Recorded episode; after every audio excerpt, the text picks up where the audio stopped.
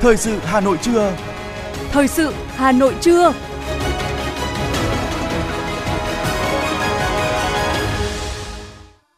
Quang Minh và Lê Hương xin kính chào quý vị và các bạn. Bây giờ là chương trình thời sự của Đài Phát thanh Truyền hình Hà Nội. Chương trình trưa nay thứ bảy, ngày 18 tháng 2 năm 2023 có những nội dung chính sau đây. Lực lượng cứu nạn quân đội nhân dân Việt Nam tiếp tục tìm thấy hai nạn nhân trong vụ động đất tại Thổ Nhĩ Kỳ. Ngân hàng đồng loạt giảm lãi suất cho vay, áp dụng cả bất động sản. Sau Tết, nhu cầu cấp đổi giấy phép lái xe ở Hà Nội tăng gấp đôi. Thành lập 5 tổ giám sát xử lý vi phạm nồng độ cồn tại 30 tỉnh thành phố trên cả nước.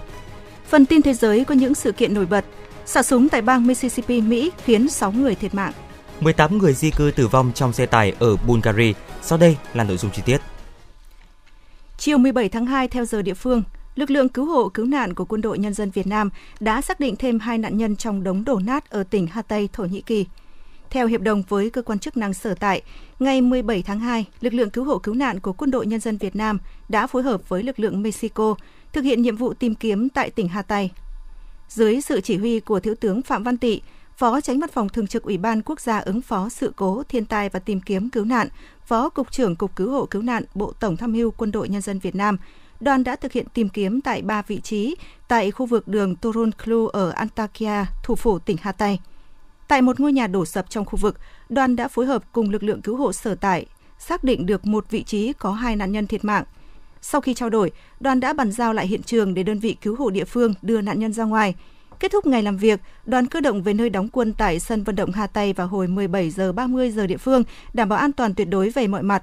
Tới chiều tối 17 tháng 2 giờ Việt Nam, lực lượng cứu hộ cứu nạn của Quân đội Nhân dân Việt Nam đã giúp nước bạn xác định được 12 vị trí có nạn nhân của trận động đất vừa qua, trong đó có hai vị trí có dấu hiệu sự sống. Đoàn cứu nạn cứu hộ của Bộ Công an đã kết thúc đợt cứu nạn nhân đạo tại Thổ Nhĩ Kỳ. Dự kiến chiều ngày 19 tháng 2, đoàn sẽ về tới sân bay Nội Bài. Sau một tuần công tác tại Thổ Nhĩ Kỳ, đoàn đã phối hợp cứu được một người còn sống ra khỏi khu vực sập đổ, đưa được 14 thi thể nạn nhân ra ngoài giao cho cơ quan y tế địa phương. Ngoài tìm kiếm cứu nạn, đoàn công tác của Bộ Công an Việt Nam cũng đã động viên, tặng quà, nhu yếu phẩm, lương thực để chia sẻ khó khăn tới người dân tại địa phương. Đoàn cũng đã đến thăm, động viên các gia đình người Việt Nam tại thành phố Adiyaman, trao tặng thuốc và trang thiết bị y tế cơ bản cho thành phố này. Trước đó, trưa ngày 9 tháng 2, theo giờ Việt Nam, chuyến bay chở đoàn cứu hộ cứu nạn gồm 24 chiến sĩ của Bộ Công an Việt Nam đã hạ cánh tại sân bay ở thành phố Istanbul, Thổ Nhĩ Kỳ. Sau khi hạ cánh, đoàn tiếp tục nối chuyến bay và đến thành phố Adana, phía đông nam Thổ Nhĩ Kỳ ngay trong chiều cùng ngày. Đây là một trong những thành phố bị ảnh hưởng nặng nề nhất trong thảm họa động đất vừa qua. Đoàn biệt phái sang Thổ Nhĩ Kỳ gồm 24 chiến sĩ cứu hộ và nhân viên y tế với kinh nghiệm nhiều năm tham gia công tác cứu nạn cứu hộ trong điều kiện khắc nghiệt. Đoàn mang theo 12,5 tấn thiết bị và thuốc men phục vụ công tác cứu hộ. Các chiến sĩ đã tham gia công tác tìm kiếm cứu nạn và tìm kiếm nạn nhân, cung cấp, hỗ trợ nhân đạo giúp người dân Thổ Nhĩ Kỳ khắc phục hậu quả, sớm ổn định cuộc sống sau thảm họa. Văn phòng Thành ủy Hà Nội vừa ban hành thông báo kết luận của Phó Bí thư Thành ủy Nguyễn Văn Phong tại hội nghị triển khai ứng dụng phần mềm sổ tay đảng viên điện tử và phần mềm điều hành tác nghiệp quản lý đảng viên. Trên cơ sở những kết quả đạt được, Phó Bí thư Thành ủy Nguyễn Văn Phong yêu cầu đẩy mạnh công tác tuyên truyền, quán triệt và tổ chức triển khai thực hiện phần mềm đến cấp ủy Đảng, đảng viên trong toàn Đảng bộ. Ban tổ chức Thành ủy chủ trì cùng các cấp ủy trực thuộc xây dựng và tổ chức kế hoạch tập huấn hoàn thành trong tháng 3 năm 2023. Trong đó, 9 đảng bộ làm điểm, ra soát lại số lượng đảng viên, tiếp tục triển khai cài đặt hướng dẫn sử dụng đến các đảng viên đủ điều kiện trong tháng 2 năm 2023. 41 đảng bộ còn lại, căn cứ kế hoạch của thành ủy, từng bước triển khai cài đặt phần mềm sổ tay đảng viên điện tử đến các đảng viên hoàn thành trong tháng 4 năm 2023.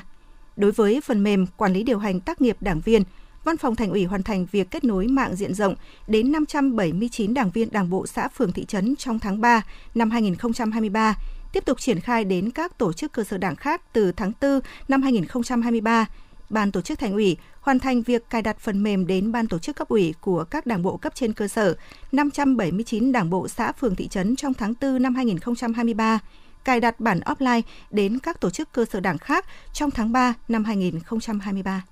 Ủy ban nhân dân thành phố Hà Nội ra công an thành phố chủ trì phối hợp tập trung cấp căn cước công dân cho toàn bộ công dân đủ 14 tuổi trở lên chưa cấp căn cước công dân gắn chip điện tử, thông báo số định danh đến toàn bộ công dân đã được cấp số định danh.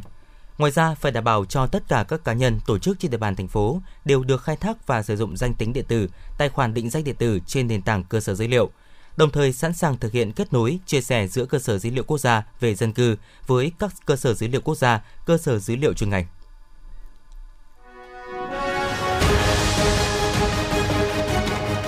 Thời sự Hà Nội, nhanh, chính xác, tương tác cao. Thời sự Hà Nội, nhanh, chính xác, tương tác cao.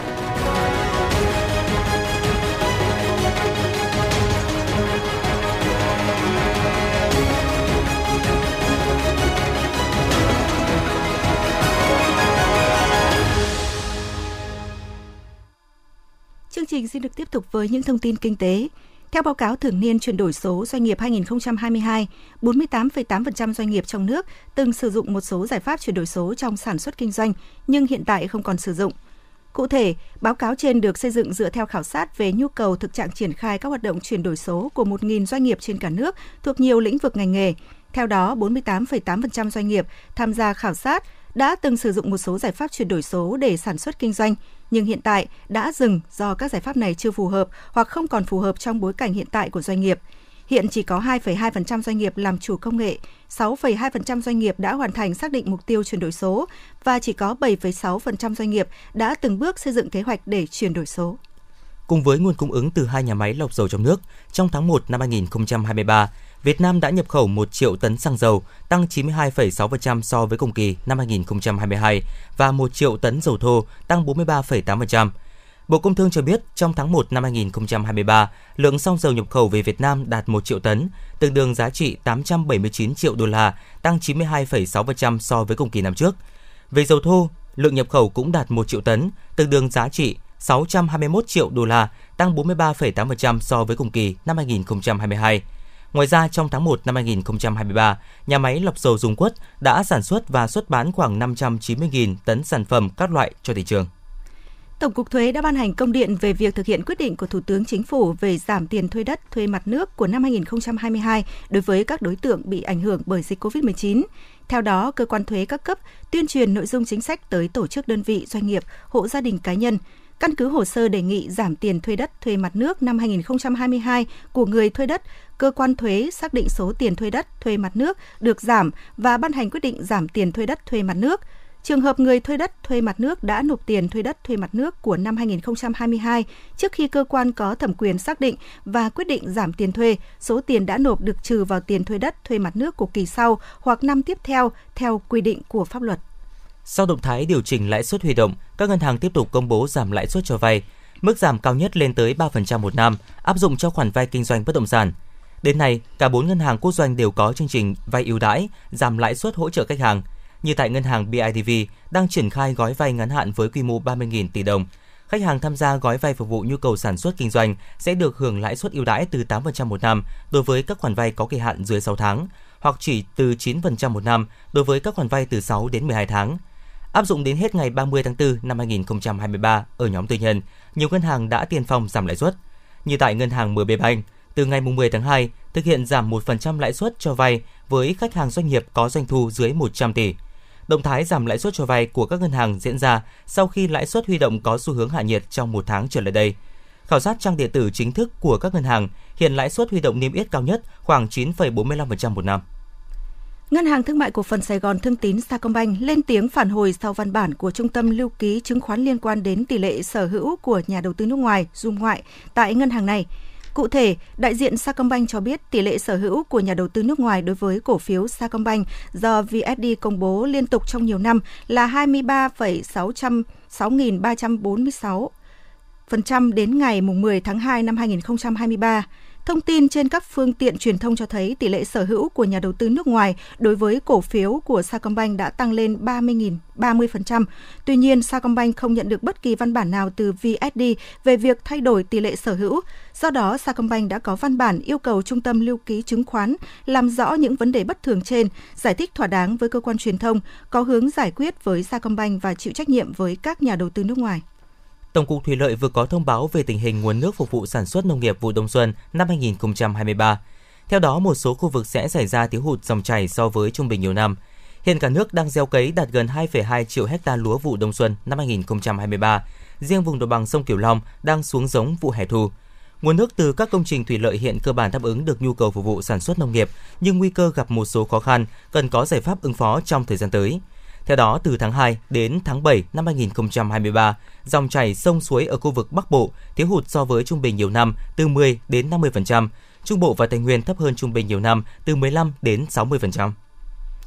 Thưa quý vị và các bạn, trong năm 2023, hoạt động khởi nghiệp, đặc biệt là khởi nghiệp sáng tạo sẽ gặp thách thức do các yếu tố bên ngoài. Để tiếp tục thúc đẩy mạnh mẽ phong trào khởi nghiệp và khởi nghiệp sáng tạo, chính phủ và các ban bộ ngành sẽ tiếp tục đồng hành, hỗ trợ và cổ vũ cộng đồng khởi nghiệp trong thời gian tới, ghi nhận của phóng viên Ngọc Ánh. Theo số liệu mới nhất của Ủy ban Quốc gia về Thanh niên Việt Nam, nước ta có hơn 22,1 triệu người trong độ tuổi thanh niên, chiếm khoảng 22,5% dân số cả nước và gần 36% lực lượng lao động. Việt Nam đang trong giai đoạn dân số vàng với đội ngũ lao động đông đảo tiếp thu nhanh chóng các tiến bộ phát triển của thế giới. Để thúc đẩy tinh thần khởi nghiệp, thời gian qua chính phủ đã và đang triển khai rất nhiều chương trình, đề án hỗ trợ thanh niên khởi nghiệp nói riêng và khởi nghiệp đổi mới sáng tạo nói chung. Năm 2022, các hoạt động khởi nghiệp ở các tỉnh thành trong cả nước được quan tâm với việc chú trọng xây dựng hệ sinh thái khởi nghiệp đổi mới sáng tạo mở. Theo ông Nguyễn Đức Hiền, Phó trưởng Ban Kinh tế Trung ương, chương trình khởi nghiệp quốc gia đã và đang góp phần xây dựng hoàn thiện hệ sinh thái khởi nghiệp, đóng góp nhiều ý kiến quan trọng thiết thực trong việc xây dựng hoàn thiện chính sách, tạo môi trường pháp lý cho khởi nghiệp sáng tạo và hệ sinh thái đổi mới sáng tạo. Để Việt Nam thực hiện được các mục tiêu đề ra trong chiến lược phát triển 10 năm 2021-2030, năm 2030 nước có cái thu nhập trung bình cao, có công nghiệp theo hướng hiện đại. Đến 2045 thì chúng ta trở thành nước phát triển có thu nhập cao. Để đạt được mục tiêu này, hỏi rất là nhiều về việc chúng ta phải tiếp tục đẩy mạnh đổi mới sáng tạo và trong đó có cái hoạt động khởi nghiệp đổi mới sáng tạo quốc gia qua đó thúc đẩy cộng đồng doanh nghiệp doanh nhân cùng tăng tốc khởi nghiệp sáng tạo gắn với mục tiêu phát triển bền vững. Còn theo ông Bùi Trung Nghĩa, Phó Chủ tịch Liên đoàn Thương mại và Công nghiệp Việt Nam, với chương trình khởi nghiệp quốc gia và các chương trình hỗ trợ doanh nghiệp nhỏ và vừa, Thời gian qua, VCCI luôn tiên phong trong hành trình thắp lửa khởi nghiệp. Tuy nhiên, ông cũng nhận định hoạt động khởi nghiệp, đặc biệt là khởi nghiệp sáng tạo trong năm 2023 sẽ gặp nhiều thách thức khi chứng kiến sự sụt giảm trên toàn cầu và ở khu vực Đông Nam Á, dòng vốn đầu tư mạo hiểm và những thách thức của nền kinh tế nước ta trong việc kiểm soát lạm phát, ổn định kinh tế vĩ mô. Song với thị trường gần 100 triệu dân, cùng độ mở và hội nhập của nền kinh tế cao, tăng trưởng ổn định và nằm trong khu vực Đông Nam Á phát triển năng động, Việt Nam vẫn đang được coi là thị trường hấp dẫn đối với các dòng vốn đầu tư toàn cầu. Ông Bùi Trung Nghĩa cho biết. Tinh thần khởi nghiệp mạnh mẽ cùng với những nỗ lực của chính phủ và các ban, bộ, ngành, trung ương nhằm đưa ra các chính sách, giải pháp cho cộng đồng, cho xã hội và thị trường sẽ là những yếu tố quan trọng để có thể thúc đẩy mạnh mẽ phong trào khởi nghiệp và khởi nghiệp sáng tạo. Sự kết nối, hợp tác để làm chủ và ứng dụng thành công công nghệ cao trong các dự án khởi nghiệp để hướng tới những mục tiêu có tính chất nhân văn, đáp ứng nhu cầu phát triển bền vững của cộng đồng đang trở thành xu thế mà các nhà tạo lập doanh nghiệp Việt đang tập trung nỗ lực đạt được để thành công. Kiến tạo môi trường thuận lợi, thúc đẩy khởi nghiệp đổi mới sáng tạo phát triển có rất nhiều nhiệm vụ đặt ra, đó là tăng cường nhận thức về vị trí, vai trò, tầm quan trọng của khởi nghiệp đổi mới sáng tạo, gắn lĩnh vực này với giải quyết những điểm nghẽn, khó khăn thách thức của đất nước, địa phương, cơ quan, đơn vị và mỗi cộng đồng cá nhân – Đặc biệt, phải khuyến khích được những ý tưởng mới, những cá nhân dám nghĩ, dám làm, dám đột phá để giải quyết các vấn đề đặt ra trong cuộc sống thường nhật. Quan trọng hơn, cần tiếp tục tập trung xây dựng hoàn thiện thể chế, cơ chế chính sách, thúc đẩy thị trường vốn, nhân lực, khoa học công nghệ, sản phẩm mới, phát triển đồng bộ hệ thống đổi mới sáng tạo quốc gia, ngành vùng, các khu công nghệ cao, trường đại học, học viện, vườn ươm sáng tạo. Cùng với đó, quan tâm nâng cao chất lượng nguồn nhân lực, tăng cường thu hút, đa dạng hóa các nguồn lực tài chính hỗ trợ khởi nghiệp đổi mới sáng tạo từ nhà nước, nhà đầu tư tư nhân, quỹ đầu tư, tập đoàn, tổ chức quốc tế. Khởi nghiệp đổi mới sáng tạo chính là khởi nguồn cho tư duy, cách làm mới, mở ra một chặng đường phát triển cho dù sẽ có không ít trông gai đón đợi. Nhưng đó là khẳng định của bản lĩnh, là đường đi nước bước quan trọng, góp phần xây dựng nền kinh tế độc lập tự chủ và chủ động tích cực hội nhập quốc tế, trí tuệ, ý chí người Việt Nam, sức sáng tạo Việt Nam sẽ từng bước khẳng định vai trò quan trọng trong phát triển đất nước giàu mạnh và vươn mình ra thế giới ngày một mạnh mẽ hơn.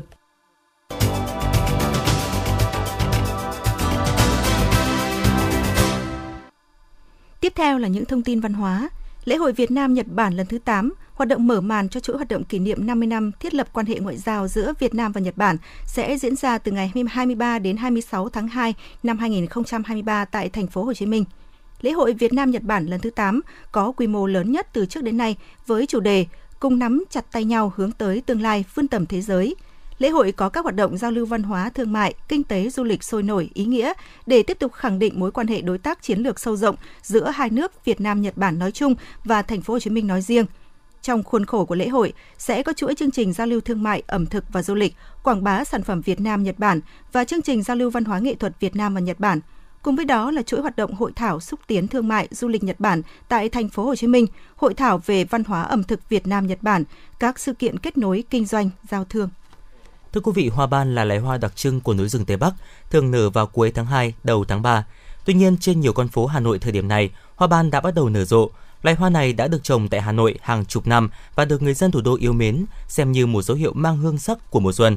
Những ngày này, Hà Nội bỗng đẹp dịu dàng khi từng góc phố đều được tô điểm bởi sắc trắng, sắc tím của hoa ban Tây Bắc. Sắc hoa làm bừng sáng phố phường và đây cũng là thời điểm những người yêu thích vẻ đẹp của hoa tranh thủ ghi lại những bức hình làm kỷ niệm. Hoa ban khoe sắc giữa tiết xuân dường như đã trở thành một hình ảnh quen thuộc, gần gũi với thủ đô. Mùa hoa ban kéo dài đến hết tháng 3 và lụi dần vào tháng 4. Là loài hoa đặc trưng của núi rừng Tây Bắc, thế nhưng không biết từ bao giờ, loài hoa này đã hiện hữu và gắn liền với hình ảnh của mảnh đất thủ đô ngàn năm văn hiến. Thưa quý vị và các bạn, ngoài tiềm năng lợi thế khi phát triển du lịch nông nghiệp sinh thái, Hà Nội hiện có trên 1.300 làng có nghề, trong đó có 313 làng nghề truyền thống độc đáo, thì việc khai thác hoạt động du lịch làng nghề kết hợp mua sắm các sản phẩm đặc trưng của làng nghề cũng đang là hướng để Hà Nội bảo tồn và phát triển bền vững các làng nghề, ghi nhận của phóng viên Thế nghiệp. Với truyền thống hơn 300 năm, nghề sân mài duyên Thái đã tạo ra những sản phẩm nghệ thuật độc đáo, tinh xảo, được thị trường trong nước, ngoài nước đón nhận – Người thật sân mài hết sức độc đáo này đã được Bộ Văn hóa, Thể thao và Du lịch đồng ý xây dựng hồ sơ đa quốc gia trình UNESCO công nhận là di sản văn hóa phi vật thể. Khai thác thị trường trong nước cùng với hoạt động du lịch quốc tế phát triển du lịch làng nghề của Hà Nội được kỳ vọng sẽ là động lực để cho làng nghề sơn mài độc đáo này phát triển mạnh mẽ hơn. Bà Nguyễn Thị Hồi, Chủ tịch Hiệp hội Làng nghề sơn mài thôn Hạ Thái, xã Duyên Thái, huyện Thường Tín nói. Cái phát triển làng nghề này thì nó sẽ tạo được nhiều các cái công an việc làm cho các cái lao động à, ở à, địa phương trong những cái ngày lông nhàn với cả chị em phụ nữ và những các cái cháu à, thanh niên trẻ. Thế thì là để mà tạo được các cái việc làm thì cũng được các cái ban ngành đoàn thể cũng như là các cái sở thì cũng hỗ trợ các cái ờ, về phòng ban của huyện phòng kinh tế thì cũng hỗ trợ các cái lớp học để, để đào tạo cho những các cái nam nữ thanh niên trẻ khởi nghiệp có những các cái ờ, hiểu biết về nghề và cái ờ, truyền thống của quê hương. Với định hướng phát triển du lịch trở thành một ngành kinh tế có vai trò quan trọng, Thường Tín đang nỗ lực xây dựng điểm đến có tính chất là điểm nhấn cho du lịch của huyện với việc quy hoạch làng nghề Duyên Thái, xây dựng các tour tuyến tới những làng nghề có thế mạnh để phát triển du lịch làng nghề như làng nghề lược sừng Thụy Ứng, nghề mộc Vạn Điểm, nghề hoa cây cảnh Hồng Vân, bánh dày quán gánh, hoàn thiện hệ thống cơ sở hạ tầng, xây dựng các đủ xin lỗi quý vị, xây dựng các cụm điểm công nghiệp làng nghề với điểm trưng bày giới thiệu sản phẩm tập trung đã được huyện Thường Tín triển khai nhằm phát triển du lịch làng nghề gắn với hoạt động văn hóa tâm linh trên địa bàn. Ông Từ Đức Mạnh, trưởng phòng kinh tế huyện Thường Tín cho biết. Ủy ban huyện đã chỉ đạo công tác quy hoạch phát triển làng nghề để tiến hành đồng bộ với quy hoạch môi trường, tạo điều kiện cho các làng nghề phát triển một cách hợp lý, thúc đẩy làng nghề phát triển gắn với du lịch, à, phát triển bảo tồn các làng nghề truyền thống, tạo việc làm, nâng cao thu nhập cho người dân, đồng thời à, trực tiếp góp phần gìn giữ và bảo tồn giá trị văn hóa truyền thống. Huyện đã quan tâm đầu tư cao về hạ tầng giao thông, lưới điện, nước sạch, cải thiện môi trường, cảnh quan và hình thành đội ngũ của thuyết minh cơ sở, tổ chức gặp mặt nghệ nhân, thợ giỏi và xây dựng Ờ, thương hiệu quảng bá giới thiệu sản phẩm và xử lý vấn đề môi trường từ huyện Thường Tín có thể dễ dàng nhận thấy tiềm năng và thế mạnh của thành phố Hà Nội trong việc phát triển du lịch làng nghề. Để khai thác được thế mạnh của các làng nghề phát triển du lịch, thành phố Hà Nội cần sớm hoàn thiện quy hoạch phát triển tổng thể các làng nghề. Cùng với đó là các chính sách hỗ trợ đào tạo nguồn nhân lực, thiết kế mẫu mã sản phẩm cũng như hỗ trợ các làng nghề trong hoạt động quảng bá xúc tiến thương mại để hỗ trợ cho các làng nghề phát triển. Hiện tại, ngoài việc đầu tư xây dựng hoàn thiện cơ sở hạ tầng phục vụ du lịch, nghỉ dưỡng, Hà Nội cũng đang tập trung triển khai chương trình mỗi xã một sản phẩm và xây dựng các cửa hàng giới thiệu sản phẩm ô cốp của thành phố và các địa phương, tạo thành một hệ sinh thái ô cốp để từ đó khai thác phát triển hoạt động du lịch làng nghề của mỗi địa phương. Ông Nguyễn Văn Trí, Chi cục trưởng Chi cục Phát triển nông thôn Hà Nội đánh giá: Mỗi làng nghề có rất nhiều chủ thể, trong đó là doanh nghiệp, là hợp tác xã những các hộ đăng ký sản xuất kinh doanh và những hộ cá thể khác, thì có thể là cái tiềm tàng của sản phẩm ô cốp của Hà Nội rất lớn. Nhưng vấn đề chính là chúng tôi sắp tới sẽ làm việc và cũng động viên các ờ, địa phương cũng như các chủ thể. Chúng ta cố gắng đưa những sản phẩm làng nghề ở hai góc độ. Một là gắn với cái thương hiệu nhãn hiệu của địa phương. Khi nói đến là đấy là nghề của Hà Nội. Và thứ hai nữa có tính cộng đồng lớn. Bởi vì đang nói cái sản phẩm ô cốp là gì? Là mang sản phẩm ô cốp là sản phẩm mang tính cộng đồng. Thì chúng tôi sẽ ưu tiên để thúc đẩy những sản phẩm đó động viên các chủ thể cũng như địa phương để mời để gọi là hỗ trợ những cái chủ thể các sản phẩm đó để tham gia chương trình ô cốp. Với việc đầu tư bài bản, đồng bộ, tạo điều kiện cho các làng nghề phát triển du lịch, thì đây sẽ là hướng phát triển bền vững cho các làng nghề truyền thống của địa phương. Hiện nay, Hà Nội cũng đã quy hoạch xây dựng hoàn thiện được hai điểm du lịch làng nghề nổi tiếng, gồm Lụa Vạn Phúc, quận Hà Đông và nghề gốm Bát Tràng, huyện Gia Lâm, để thúc đẩy hoạt động du lịch làng nghề, đón du khách đến tham quan, trải nghiệm quy trình sản xuất và mua sắm sản phẩm – Việc xây dựng các tour tuyến du lịch của làng nghề gắn với hoạt động văn hóa tâm linh, lễ hội truyền thống của mỗi địa phương đã góp phần đa dạng hóa các sản phẩm du lịch để thu hút du khách đến tham quan trải nghiệm, nâng cao thu nhập cho nhân dân, góp phần thúc đẩy kinh tế xã hội của địa phương phát triển.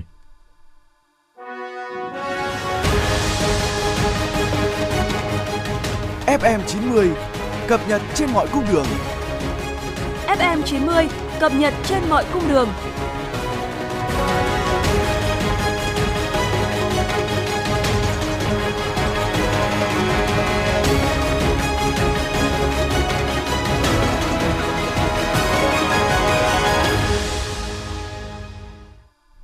Mời quý vị và các bạn nghe tiếp phần tin. Trước việc các điểm giao dịch một cửa cấp đổi giấy phép lái xe tại Hà Nội đang có lượng người đến làm thủ tục tăng gấp đôi, Sở Giao thông Vận tải Hà Nội vừa đưa ra một số giải pháp để giảm tải. Theo đó, nếu đăng ký trực tuyến trên cổng dịch vụ công quốc gia, người dân sẽ được hẹn đến làm hoàn thiện thủ tục, không phải chờ đợi cấp độ 3, được làm thủ tục trên máy tính và nhận kết quả tại nhà cấp độ 4. Cục Cảnh sát Giao thông cho biết sẽ thành lập 5 tổ công tác trực tiếp kiểm tra việc xử lý vi phạm giao thông tại 30 tỉnh thành phố trên cả nước – các vi phạm được quyết liệt xử lý vi phạm là vi phạm về nồng độ cồn, xe quá khổ, quá tải, cơi nới thành thùng, xe quá niên hạn, hết hạn đăng kiểm, ô tô khách trở quá số người quy định và các trường hợp lái xe sử dụng giấy phép lái xe giả. Bên cạnh việc giám sát quá trình xử lý vi phạm, năm tổ này cũng sẽ kiểm tra về công tác bố trí lực lượng trên các tuyến địa bàn và nghiệp vụ khi tuần tra, kiểm soát,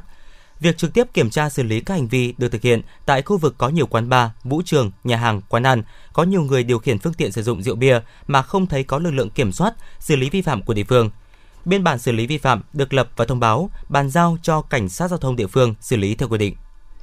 Theo Phòng Cảnh sát Giao thông Công an thành phố Hà Nội, từ ngày 14 tháng 12 năm 2022 đến nay, lực lượng chức năng đã kiểm tra xử lý hơn 10.000 trường hợp vi phạm nồng độ cồn, phạt tiền hơn 57 tỷ đồng, tạm giữ hơn 10.000 phương tiện các loại. Kết quả trên cho thấy hiệu quả của việc xử lý mạnh tay vi phạm nồng độ cồn mà thành phố đang thực hiện. Trên những diễn đàn về giao thông và ghi nhận từ thực tế, Phòng Cảnh sát Giao thông thành phố đã nhận được nhiều phản hồi tích cực. Viện Kiểm sát Nhân dân thành phố Hà Nội đã ban hành cáo trạng truy tố bị can Nguyễn Huy Hoàng, sinh năm 2000, trú tại phường Bạch Đằng, quận Hai Bà Trưng, thành phố Hà Nội, về tội cố ý gây thương tích, theo quy định tại Điều 134, khoản 3, điểm C, Bộ Luật Hình sự. Theo cáo trạng, Nguyễn Huy Hoàng có quan hệ quen biết với Vũ Tá Đăng, sinh năm 1994, trú tại phường Hoàng Văn Thụ, quận Hoàng Mai, thành phố Hà Nội. Trưa ngày 13 tháng 7 năm 2022, đang gọi điện rủ Hoàng đi giải quyết mâu thuẫn với ông NVH, sinh năm 1972, trú tại xã Hồng Vân, huyện Thường Tín, thành phố Hà Nội và Hoàng đồng ý. Khoảng 16 giờ ngày 15 tháng 7 năm 2022, hai đối tượng tiếp tục lượn lờ ở khu vực xã Hồng Vân để tìm ông Hát. Khi đi qua nhà ông Hát khoảng 50 mét, đang phát hiện ông Hát đang đi bộ nên bảo Hoàng quay xe lại. Sau đó đang dùng dao chém vào chân phải của ông Hát, khiến nạn nhân bị gãy hai xương cẳng chân, ngã gục xuống đường. Thưa quý vị, những ngày vừa qua, hàng chục nghìn tấn rác tại 13 huyện thị xã ngoại thành của thành phố Hà Nội bị ùn ứ nghiêm trọng. Nguyên nhân xuất phát từ việc người dân chặn đường ngăn xe chở rác vận chuyển vào khu xử lý rác thải Xuân Sơn. Dù đã được lực lượng chức năng tuyên truyền vận động, tuy nhiên tình trạng này vẫn tiếp tục tái diễn.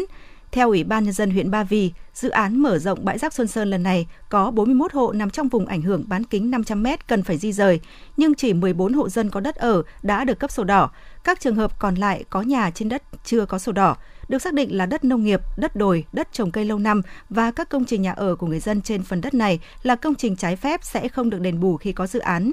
trên cơ sở kiến nghị của người dân và đề xuất của Ủy ban nhân dân xã Tản Lĩnh, Ủy ban nhân dân huyện Ba Vì, ngày 17 tháng 1 năm 2023, Ủy ban nhân dân thành phố Hà Nội đã đồng ý phương án hỗ trợ 30% đơn giá đất ở đối với những hộ dân đã ở trước năm 1993, hỗ trợ 20% giá đất ở đối với các hộ dân đã ở sau năm 1993. Dù vậy, nhiều hộ dân tại đây vẫn không đồng tình với phương án hiện tại. Ủy ban dân huyện Ba Vì cho biết nếu người dân thấy phương án đền bù hiện tại chưa thỏa đáng thì vẫn có thể tiếp tục khiếu nại theo đường hành chính. Trên cơ sở đó, cơ quan nhà nước sẽ tiếp thu, lắng nghe và đồng hành cùng bà con để đề xuất kiến nghị thành phố có cơ chế chính sách hỗ trợ, đảm bảo quyền lợi chính đáng, tránh thiệt thòi cho bà con. Tuy nhiên, từ giờ cho đến lúc tìm được phương án giải thích, giải quyết thích đáng cho các hộ dân tại đây, rác thải tại các huyện thị xã ngoại thành Hà Nội vẫn đang tiếp tục chất đống lên từng ngày.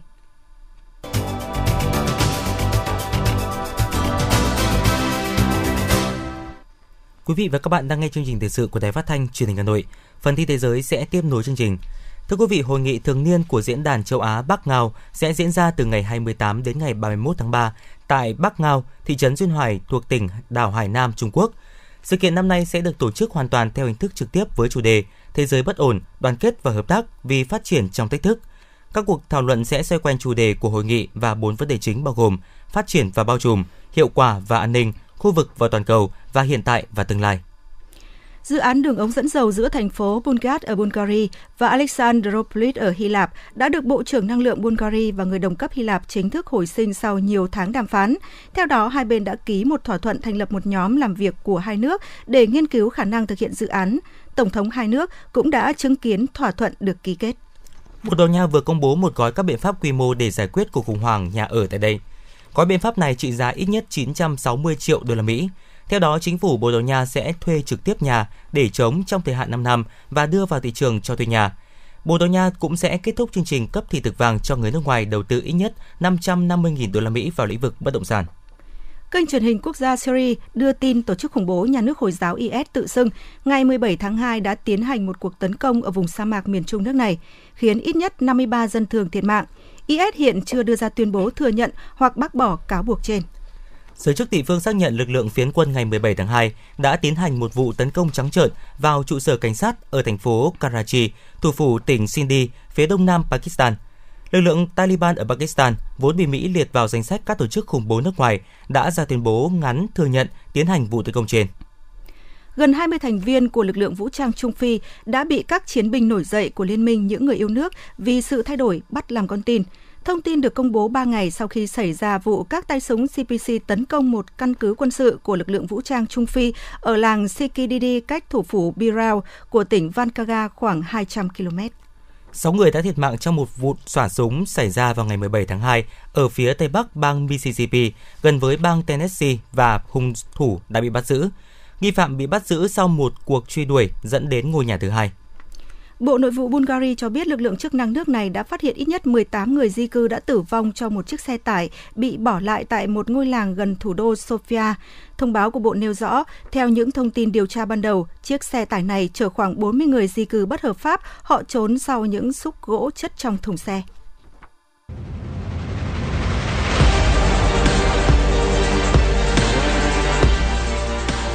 Bản tin thể thao Bản tin thể thao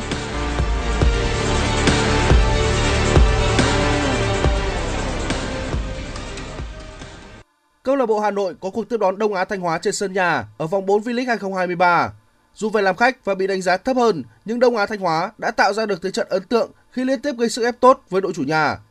Trong suốt 45 phút đầu, dù không cầm nhiều bóng, nhưng Đông Á Thanh Hóa sẵn sàng tranh chấp, áp sát Hà Nội ngay từ phần sân đối phương. Lối chơi này khiến Hà Nội FC không thể tạo ra được quá nhiều tình huống nguy hiểm.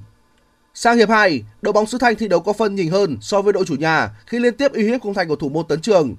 Tuy nhiên, ở những tình huống dứt điểm cuối cùng, các cầu thủ Thanh Hóa đều thiếu một chút may mắn. Trong khi đó, Hà Nội chủ động triển khai lối chơi phòng ngự, chờ đợi cơ hội phản công. Thế trận giằng co được duy trì đến hết trận, hai đội chấp nhận chia điểm với tỷ số không đều. Ở trận đấu cùng ngày, dù được thi đấu trên sân nhà và mới có được chiến thắng trước thành phố Hồ Chí Minh, nhưng Khánh Hòa vẫn bị đánh giá kém hơn Sông Lam Nghệ An. Tuy nhiên, những nỗ lực tấn công của Sông Lam Nghệ An cũng được đền đáp ở phút thứ 28 sau pha phối hợp rất tốt của hai tiền vệ ngoại. Olaha tiếp tục là người ghi dấu ấn đậm nét với pha bứt tốc ấn tượng bên phía cánh trái trước khi căng ngang để Jody Soladio để bóng cận thành ghi bàn. Phút 60, đội chủ nhà đã có được bàn gỡ sau pha đánh đầu của Musa Abdul. Những phút còn lại, hai đội thi đấu tương đối bế tắc và không có nhiều cơ hội nguy hiểm. Khi tất cả đã nghĩ trận đấu sẽ kết thúc với tỷ số hòa một đều thì kịch tính lại xảy ra ở thời gian bù giờ. Phút 90 cộng 2, Sông Lam Nghệ An nâng tỷ số lên 2-1 nhờ công của Olaha. Tuy nhiên, ở tình huống bóng cuối cùng của trận đấu, ngoại binh Jaro tỏa sáng với cú đánh đầu cận thành để ấn định tỷ số hòa hai đều. Như vậy, Sông Lam Nghệ An đã toàn hòa ở cả 4 trận đấu đầu tiên tại V-League 2023. Ở một diễn biến khác, câu lạc bộ Thành phố Hồ Chí Minh chạm trán chủ nhà BKMX Bình Dương. Thầy cho ông Vũ Tiến Thành chủ động chơi phòng ngự chặt chẽ và nhường quyền kiểm soát cho các chân sút đội chủ nhà. Lần lượt, ngoại binh Victor Mansaray và Daniel Green ghi bàn sớm trong hiệp 1 để giúp câu lạc bộ Thành phố Hồ Chí Minh chiếm ưu thế. Đội chủ nhà đã nhập cuộc tốt, chơi đầy quyết tâm để khiến đối thủ mắc sai lầm. Dù Bình Dương rút ngắn tỷ số xuống 1-2 cũng ngay trong 45 phút đầu tiên, song câu lạc bộ Thành phố Hồ Chí Minh chơi nỗ lực và quyết tâm trong hiệp 2 để giữ tỷ số. Chiến thắng giúp câu lạc bộ Thành phố Hồ Chí Minh giành điểm số đầu tiên tại V-League 2023, đồng thời chấm dứt chuỗi 3 trận thua liên tiếp kể từ ngày mở màn mùa giải. Dự báo thời tiết hôm nay và ngày mai, theo Trung tâm Dự báo Khí tượng Thủy văn Quốc gia, ở phía Bắc, một bộ phận không khí lạnh đang di chuyển xuống phía Nam. Khoảng sáng 19 tháng 2, bộ phận không khí lạnh này sẽ ảnh hưởng yếu đến Bắc Bộ, sau đó ảnh hưởng đến Bắc Trung Bộ và một số nơi ở Trung Trung Bộ. Gió Đông Bắc trong đất liền mạnh dần lên cấp 2, cấp 3, Bắc Bộ và Bắc Trung Bộ trời tiếp tục rét. Quý vị và các bạn vừa nghe chương trình thời sự của Đài Phát thanh Truyền hình Hà Nội, chỉ đạo nội dung Nguyễn Kim Khiêm, chỉ đạo sản xuất Nguyễn Tiến Dũng, tổ chức sản xuất Vương Truyền, chương trình do biên tập viên Thủy Chi, phát thanh viên Quang Minh Lưu Hường cùng kỹ thuật viên Kim Thoa thực hiện. Thân mến chào tạm biệt.